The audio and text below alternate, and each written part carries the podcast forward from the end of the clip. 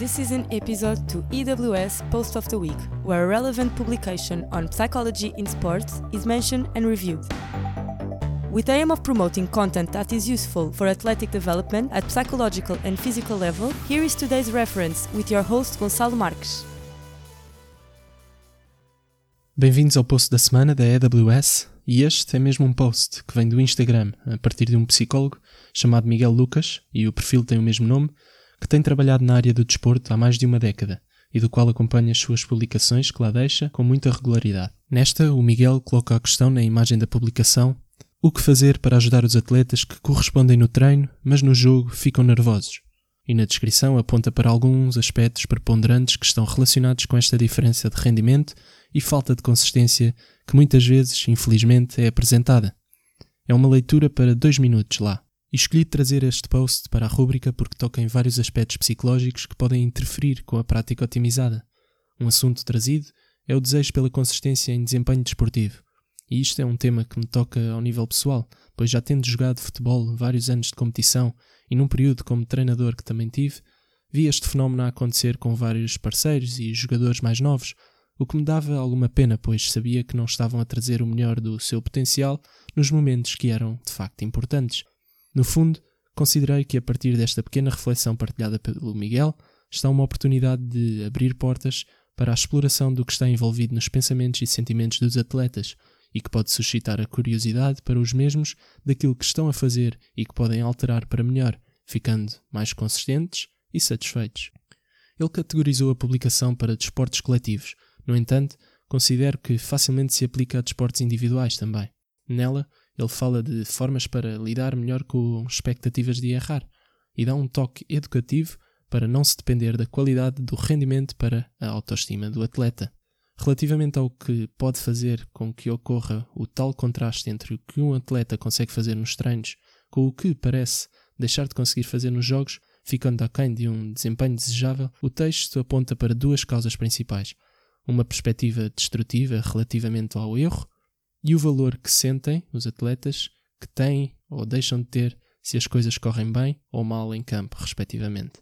Então, os dois pontos que são ligeiramente desenvolvidos no texto, que é curto, são a noção frequentemente presente de que a falha é algo terrível e demonstra que se ama ao jogador, e a associação entre o valor pessoal com o desempenho.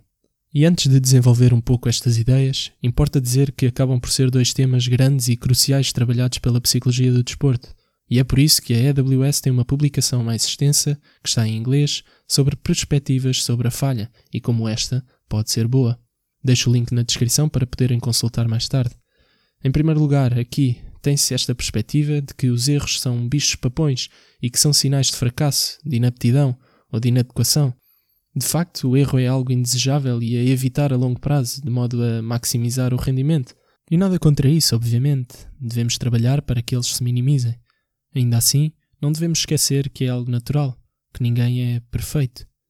Mas este conjunto de coisas é considerado clichê porque é algo frequentemente ouvido e tido como uma palmadinha nas costas apenas para que o atleta não se sinta mal. Apesar disso, e não deixando de ser verdade, a mensagem pode ir mais além. O atleta pode sentir desconforto, tristeza ou ficar chateado por errar.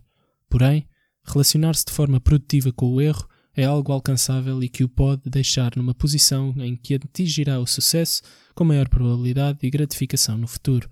Ou seja, pode começar por desconstruir a negatividade do que consistiu um erro seu. Pode começar por assumir que é normal errar, aceitar que assim aconteceu e a partir daí retirar o maior proveito possível. Mas como?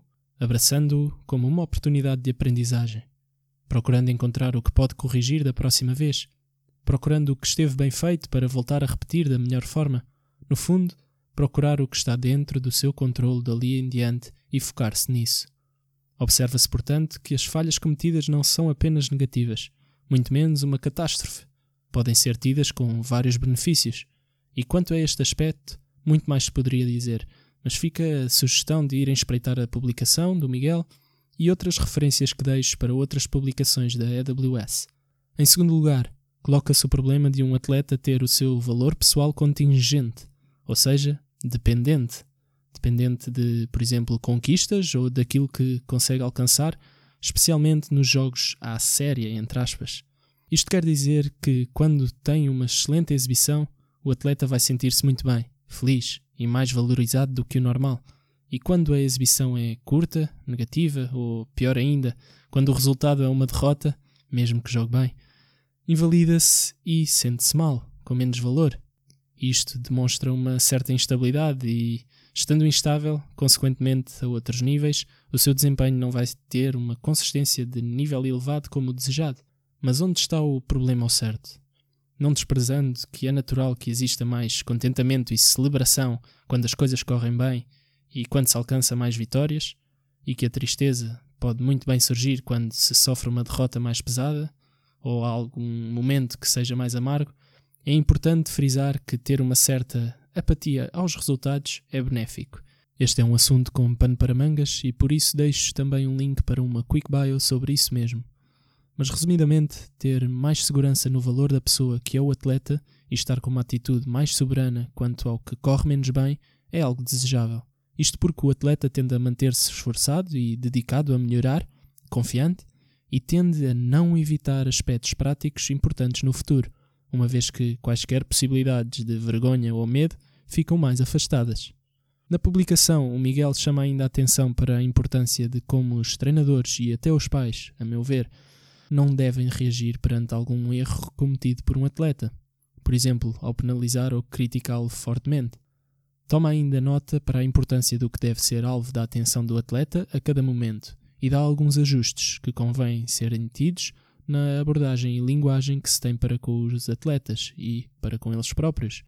Isto torna a leitura do post praticável e compreensiva, mesmo ao gosto da AWS, que procura mostrar aquilo que é natural, aquilo que facilita e aquilo que bloqueia os melhores desempenhos, de modo a que se considere o que pode ser introduzido na prática para que se optimize no desporto, quer nos treinos, quer nas competições. E se estás a ouvir pela primeira vez esta rúbrica e não estás familiarizado, costuma-se fazer também uma breve análise crítica ao conteúdo da publicação escolhida, onde desconstrói-se algum argumento ou dica transmitida e onde se denota a ciência envolvida ou outros aspectos a considerar. Mas visto que é um post do Instagram e sendo este um espaço apropriado para imagens e pequenos textos, não existe assim nada a apontar de incorreto ou de desadequado.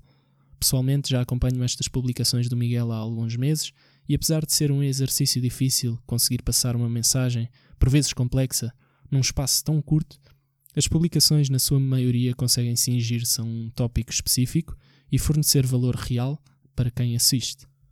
E ainda, outra novidade é que teremos o prazer de receber o Miguel para uma das nossas entrevistas com profissionais, em breve, em que se falará de algumas destas coisas relacionadas com o erro e será apresentada em português. Colocarei aqui o link assim que estiver pronta.